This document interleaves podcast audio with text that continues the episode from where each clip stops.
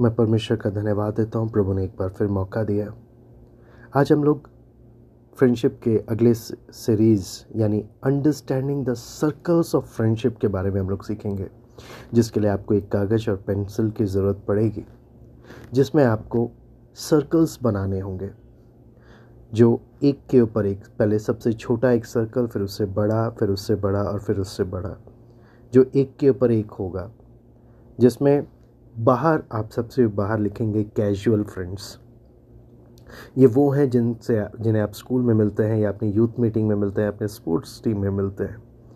लेकिन आपका उनसे ज़्यादा लगाव नहीं होता.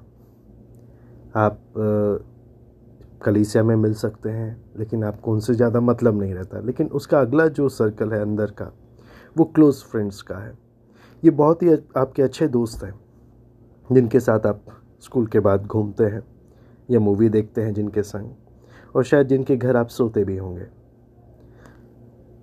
और वहाँ पे उनके आपने नाम लिखने हैं।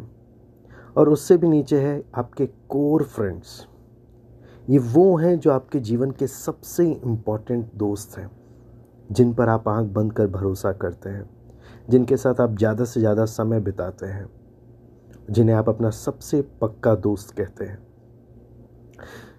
ये क्यों है ज़रूरी समझना? यहाँ पर आपने इन एक एक में कैजुअल फ्रेंड्स में नाम लिखना है क्लोज फ्रेंड्स में नाम लिखना है कोर फ्रेंड्स में नाम लिखने हैं आपने कि कौन है वो आपके दोस्त।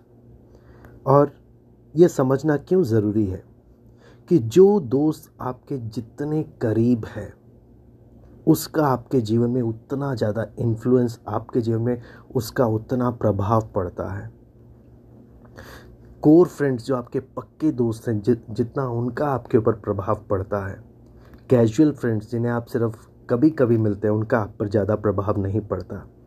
इसलिए अगर आपके कोर फ्रेंड्स में आपके अच्छे दोस्त हैं तो आपके लिए बहुत अच्छी बात है। लेकिन अगर गलत लोग आपके कोर फ्रेंड्स में आ गए आप तरह तरह की मुसीबतों में फंस जाएँगे और आपका जीवन बर्बाद हो जाएगा। इसलिए मैं चाहूँगा कि आप इसे समझें। और अगर आपको चार्ट समझने में दिक्कत हो तो हमसे संपर्क करें।